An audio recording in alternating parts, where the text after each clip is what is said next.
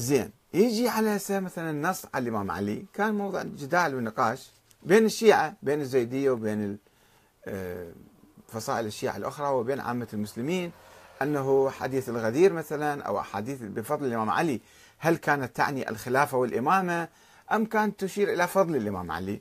كان في نقاش وهذا موجود في كتب الكلام. هو يجي يحدد موقف مختصر وبدون إسناد وبدون أي شيء، وده يدرس للطلبة. يعني لو لو قايل شعر مثلا، لو قايل مثلا فت كلام عام ممكن نعبره، بس ده يدرس طلبة، ده يبني ثقافة معينة، ثقافة دينية مذهبية سياسية.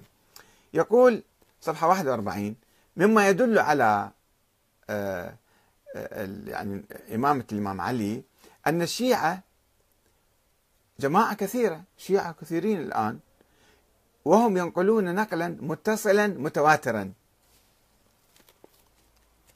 نقلا متصلا متواترا. هنا يجب أن نتوقف. أي تواتر هذا اللي فيه موضوع، فيه نقاش وفي بحث وفي تشكيك وفي كذا وفي رفض، ما يسمى يصير هذا متواتر، يسميه حديث. قول حديث صحيح حسب نظرك، بس ما تقول متصل متواتر. لم يكن متصلا ولا متواترا لأنه في تناقض. أن النبي، ما هو الحديث المتصل المتواتر؟ أن النبي صلى الله عليه وسلم قد استخلف أمير المؤمنين علي بن أبي طالب عليه السلام على أمته بعد وفاته، وفرض طاعته في أمر الدين كله، وأن النبي صلى الله عليه وسلم فعل ذلك ظاهرا مكشوفا. يعني شيء مو كان سري ولا حديث عابر ولا لا، شيء كل المسلمين يعرفوه، فوجب قبول هذا الخبر علما ويقينا بدون نقاش. خلاص هذا الموضوع انتهينا من عنده، وهذا أول أول كلام، أول النقاش. ما يمكن احنا نقبل هكذا الأمور. هاي وين في القرن الرابع دي يثبت لنا أمور كانت محل جدل ونقاش وبحث. بس العقل الأسطوري، هو العقل الأسطوري يصير يقبل كل شيء بدون نقاش، يعني يريد أن يؤمن بهذا الشيء فيؤمن بهذه الأشياء من دون نقاش. وشوفوا شلون يجيب قصص وأخبار ما أنزل الله بها من سلطان، عجيبة غريبة. مثلا أن النبي يوحي للإمام علي أو يوصي للإمام علي بعد موته، بعد ما مات النبي هم قام يتكلم مع الإمام علي، مو فقط في حياته عينه ظاهرا وخليفة وكذا، لا، حتى بعد وفاته.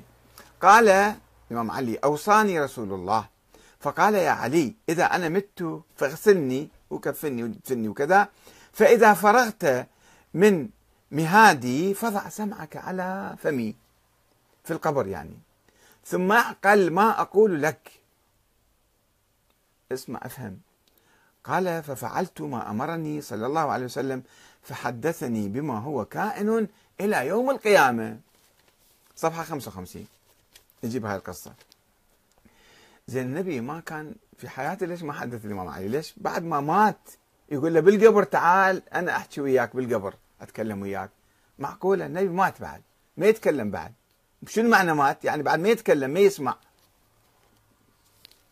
ولا كان صار حي ما يسموه ميت. هذا شنو الفرق بين الحياة والموت؟ الحياة أنه تتكلم وتسمع وتتفاعل مع الناس، الموت يعني خلص موت، مات. بس هذا العقل الأسطوري ومحاولة أسطرت الإمام علي، شخصية الإمام علي. فالشريف الرضي يقول أنه حدثني، وبعد شنو حدثني؟ بما هو كائن إلى يوم القيامة. شو راح يصير منا للدنيا يوم القيامة؟ هاي تحتاج لها مئات السنين حتى يخبره، هو مو لحظات. شلون بلحظات يخبره؟ يعني شوي واحد يفكر بالموضوع، شو هذا كلام ما له أصل، ومن الراوي بدون بدون سند يجيب قصص ويروي. وبعد النبي شلون يعني من أدلة إمامة الإمام علي، النبي يدفن أم الإمام علي ويلقنها الشهادة الثالثة في القبر.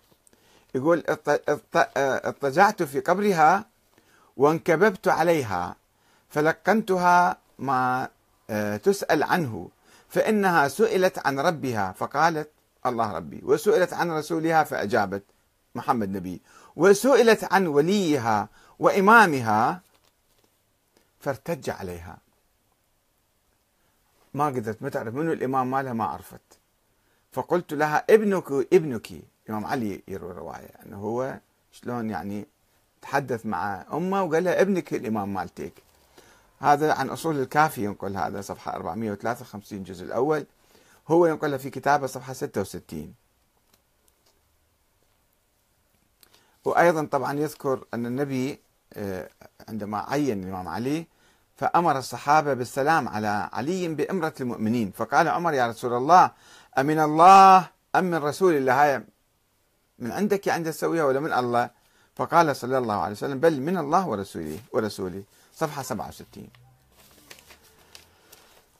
وكل مع كل ذلك يقول النبي عين الإمام علي خليفة من بعده، ولكن النبي وصاه وصى الإمام علي قال له يا أخي إن القوم سيشغلهم عني ما يريدون من عرض الدنيا وهم عليه قادرون، فلا يشغلك عني ما شغلهم، أنت خليك ادفني وغسلني وكذا، عيفهم عيف السياسة عيف السقيفة. فإنما مثلك في الأمة مثل الكعبة نصبها الله تعالى علما، إلى أن يقول فإذا قبضت وفرغت من جميع ما وصيتك به وغيبتني في قبري فالزم بيتك واجمع القرآن على تأليفه والفرائض والأحكام على تنزيله وعليك بالصبر على ما ينزل به منهم حتى تقدم عليه. أنت خلص أسكت وأصبر. طيب وين وصية النبي إذا هو عينه وقال له تعال صير خليفة؟ قال له روح قاتل، روح أخذ الدور الإلهي اللي يجب أن يكمل النبوة إذا كان صحيح. فلماذا النبي يقول له أسكت وبعلك فيهم وروح وقعد ببيتك واجمع القرآن واجمع الأحكام والفرائض؟ صفحة ثلاثة وسبعين. هذا